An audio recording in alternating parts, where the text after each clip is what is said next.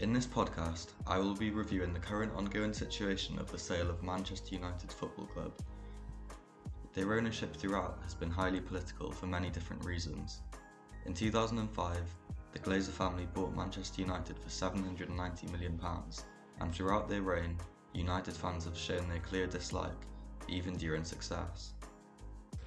The Glazers' leveraged takeover instantly put the club into a £550 million debt overnight, and as of March 2023, the debt sits at 535.7 million. This justifies the hate among the Manchester United fanbase.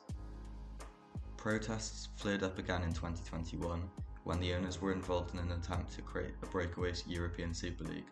This led to huge fan protests as fans stormed across the Old Trafford pitch, suspending their game against Liverpool. So finally, the Glazer family's ownership could be coming to an end, with the final deadline for bids passed on the 28th of April. So, who are the potential buyers, and why is this takeover so heavily political? Manchester United fans have been offered two main prospects.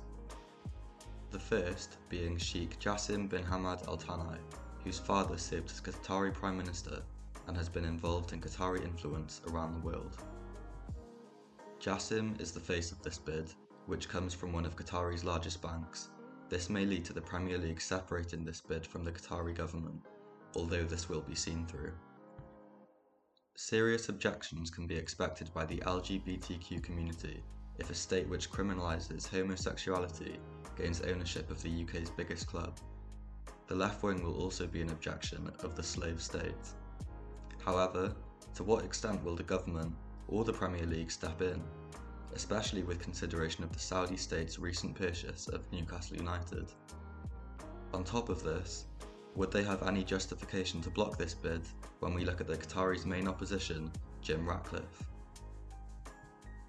At the face of it, Ratcliffe is seen as a hard-working, self-made British man. He owns a home in New Forest, believes in Britain, and has promised Manchester United fans a British bid. However, we cannot all relate to him, and to many fans, he will be seen as a member of the rich, who has not produced his income as cleanly as the rest of us. When I analysed this situation, my initial thoughts as a Manchester United fan is that I wouldn't want our club connected to Qatari money, and that this would largely damage the club's reputation. However, when looking closer, Ratcliffe's income has come from gas, and his company EOS has largely profited from Russia's invasion of Ukraine. So that brings me to look at what's best for Manchester United. Jassim has promised Manchester United to be debt free and that large investments will go into the club on and off the pitch. This is well needed considering the stadium is falling apart and the training ground hasn't changed for 20 years. This will begin a long needed process of rebuilding the club that is loved by fans around the world. On the other hand, Ratcliffe's bid seems to result in the Glazer family stay as a minority shareholder, which won't please any Manchester United fans. Is it ignorant to say that it doesn't matter where the money comes from and that Manchester United need this income to compete with their noisy neighbours. I caught up with Manchester United fan Tom to hear his thoughts. So, in my opinion, for Manchester United to move forward in the correct way, I feel like we need to have the backing given strongly towards Ten Hag. So that would probably mean the most money going towards him in terms of buying players and also having the facilities top notch compared to all the other top clubs in financially in the country, such as Newcastle, Manchester City, Chelsea. And I feel like obviously there's two main takeover candidates in the Qataris and Jim Ratcliffe. And Jim Ratcliffe is an Englishman. He also is an alleged Manchester United fan. So I feel like he would be a good candidate because he probably would care a lot about the club and try to do the best for us.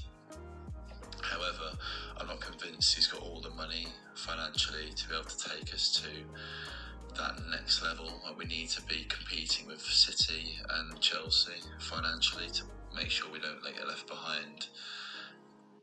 So I feel like the Qataris wouldn't be a bad shout just because they definitely have all the money capable of taking us to the next level. Unfortunately, though, obviously Qatar have got human rights issues and and obviously female, they don't really treat women right over there, which is a shame. Which I feel like that would affect the takeover, and also it would make the club not look great in terms of taking dirty money. So probably overall, I'd probably rather have Ratcliffe just because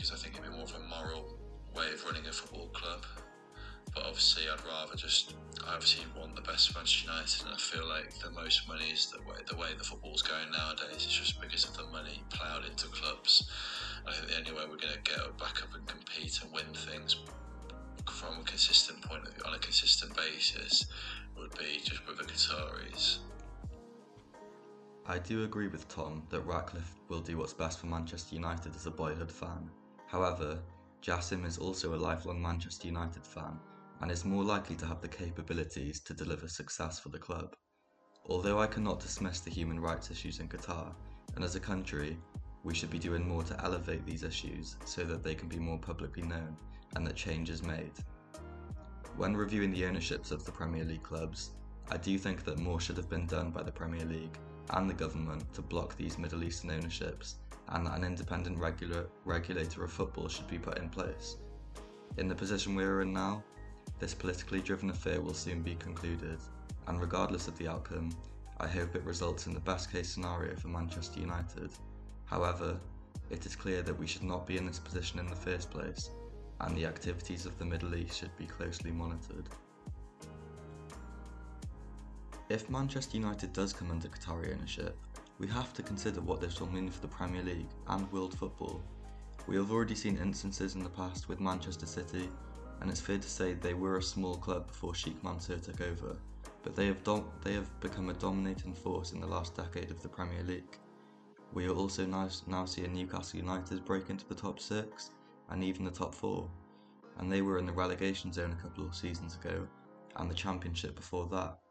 So, with Qataris coming into Manchester United, who to be fair haven't been successful recently, but are a club with a huge fan base and wealth, over the next five, ten years, they could become a dominating force in the Premier League, domestically, and even in Europe. I mean, the club will see a huge restructuring from the very bottom of the club right the way to the top. I mean, and you're thinking a new director of football, they've been crying out that for years. So uh, I think it could be a big, big change to the Premier League. Uh, I think Man United be- could become very dominating again. Uh, they've definitely got the facilities to do it, and I think with the right right investments, uh, it could be dangerous for the Premier League. I think we've seen how much Man City have dominated, and uh, people have argued it's become boring. It's become a one-horse race every year. I think in the last few years we've only ever seen Liverpool challenge them. Really, um, we've obviously seen Arsenal do well this season, um, but I don't think the investment's there for Arsenal either. So I think with this huge Qatari wealth coming into Manchester United, it could really change the landscape of the Premier League and Europe. Because if we look at Europe as well, the Premier League clubs are already dominating because of huge investments. I think, you know, the last three, four years, there's been a lot of Premier League clubs reaching the finals in the Champions League and in the Europa League so it could be a big change to English football. You know, as a Manchester United fan, I'd be lying if I said I wasn't happy with this. You know, it's been 10 horrible years since Alex Ferguson left. I mean, success has been, has been very limited, and we've had to deal with our noisy neighbours having all, all the success. Um, but if I was being realistic and looking at it from a football fan point of view, I think it's it's gotten way too political and more needs to be done to create a competitive league like throughout the league and not just with the top six clubs running away with it every year. And it's been like that ever since the Premier League was established really. So I think if you look at Manchester City as well with their financial potential financial fair play breaches I mean they shouldn't have been allowed to get away with that for so long. It's been a decade and I know it's been inve- it's being investigated now but they've already had all that success so I think the regulations need to be put in place sooner rather than later. I think the whole structure of the English Football League needs to be looked at, needs to be restructured. I think the uh, the financial fair play rule is just a joke, really. I think with clubs can just sort of use their sponsorships to invest their own money into the club rather than generating the money from from the fans and how big the club size is. So yeah, I think there's a lot of work to be done to make the Premier League more competitive and more importantly, more enjoyable for the fans because that's what it's all about. So yeah, thank you for listening to this analysis of the current Manchester United takeover situation and how politically driven it is. So yeah, tune in next time. Thank you very much.